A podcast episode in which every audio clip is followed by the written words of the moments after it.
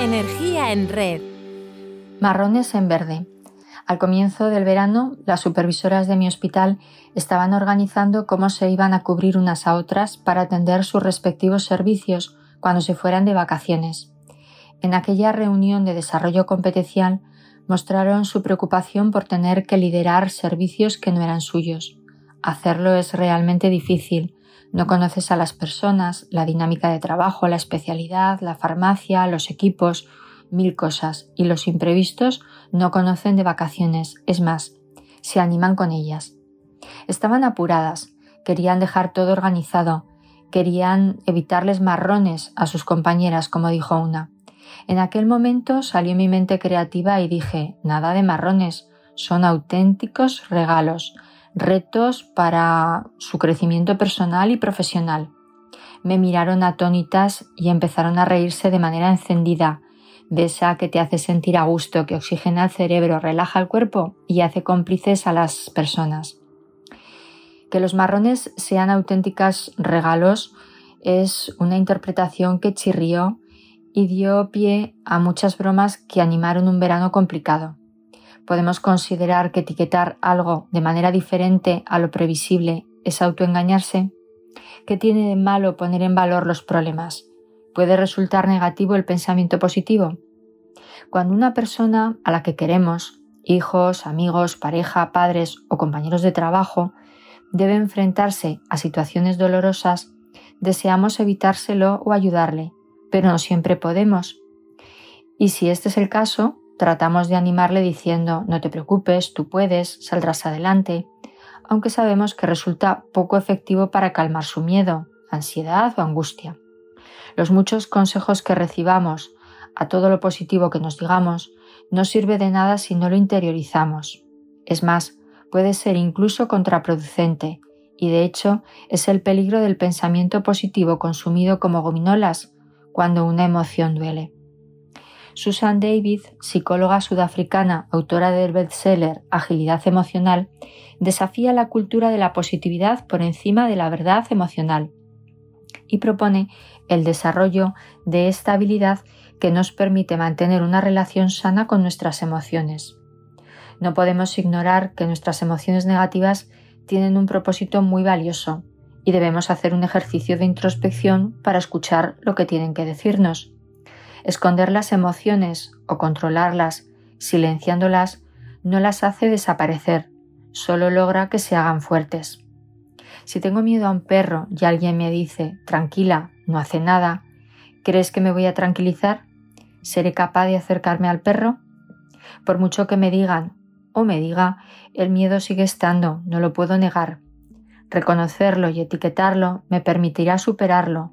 No hacerlo me deja atrapada en él, evitando o huyendo de situaciones, sintiéndome avergonzada y frustrada por ello y minando mi autoestima. Las emociones debemos verlas como datos, no como directrices de nuestro comportamiento. Un dato, analizado e interpretado, nos da información para forjar nuestro conocimiento de las cosas, y lo mismo debemos hacer con nuestras emociones. Lo primero, aceptarlas y después analizarlas con curiosidad y compasión. La misión de las emociones, y en especial de las negativas, es avisarnos y ponernos en alerta, así que debemos afinar la escucha para saber exactamente lo que nos quieren decir. Adquirir la perspectiva suficiente requiere alejarnos de ellas para verlas con nitidez y, como diría Platón, ser valientes para saber qué es lo que no debemos temer. Si pienso que estoy estresada porque siento fatiga mental y física y creo que es porque tengo mucho trabajo, quizá decida bajar el ritmo. Pero si me pregunto qué me revela esta emoción y qué quiero hacer con ella, cuál es la forma correcta de abordar esta situación según mis valores, qué busco en mi trabajo o a dónde quiero llegar, quizá reconozca que la verdadera razón de mi falta de energía se debe al desánimo de no haber reconocido todo el esfuerzo que pongo por destacar. Y ahora sí, podré acertar con la decisión que tome, que no será bajar el ritmo, sino buscar nuevos proyectos que me permitan demostrar mi valía.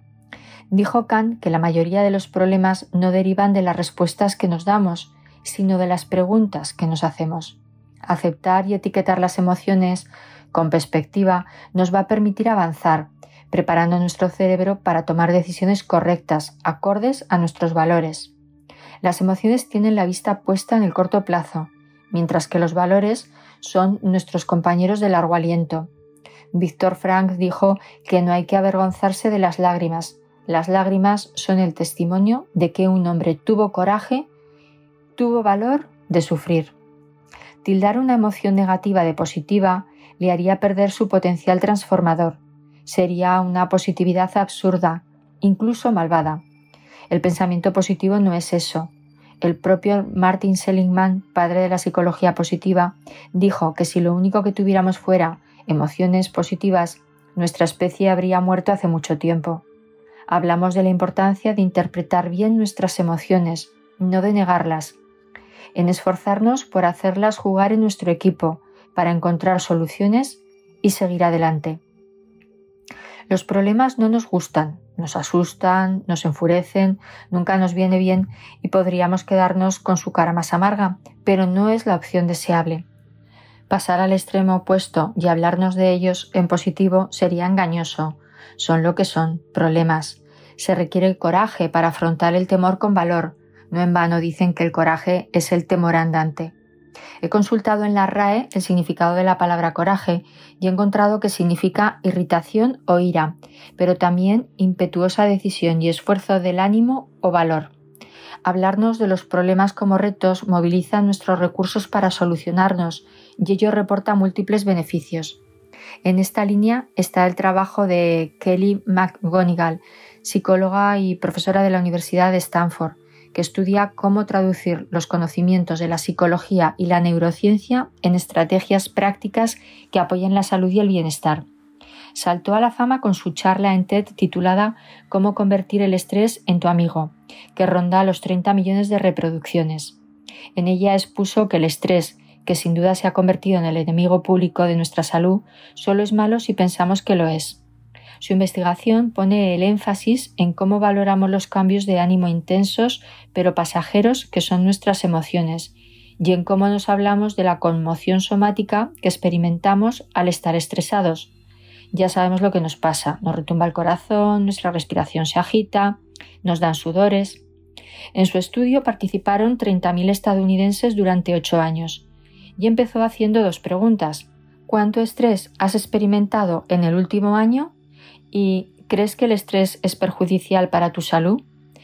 Después usó el registro público de fallecimientos para averiguar quién había muerto. Fue cierto que para quienes habían experimentado más estrés, el riesgo de muerte se incrementó un 43%, pero eso solo ocurrió en el caso de los que además creían que era malo para su salud. Es más, quienes habían sentido mucho estrés pero no lo veían malo fueron los que menos riesgo de muerte tuvieron en todos los participantes. La conclusión fue que cambiar la opinión sobre el estrés puede cambiar la respuesta del cuerpo ante él. Convertir el estrés en nuestro amigo tiene efectos parecidos a los que experimentamos en momentos de alegría y coraje, en la acepción positiva que acabamos de ver. Winston Churchill estuvo acertado cuando dijo que el éxito es la capacidad de ir de fracaso en fracaso sin perder el entusiasmo.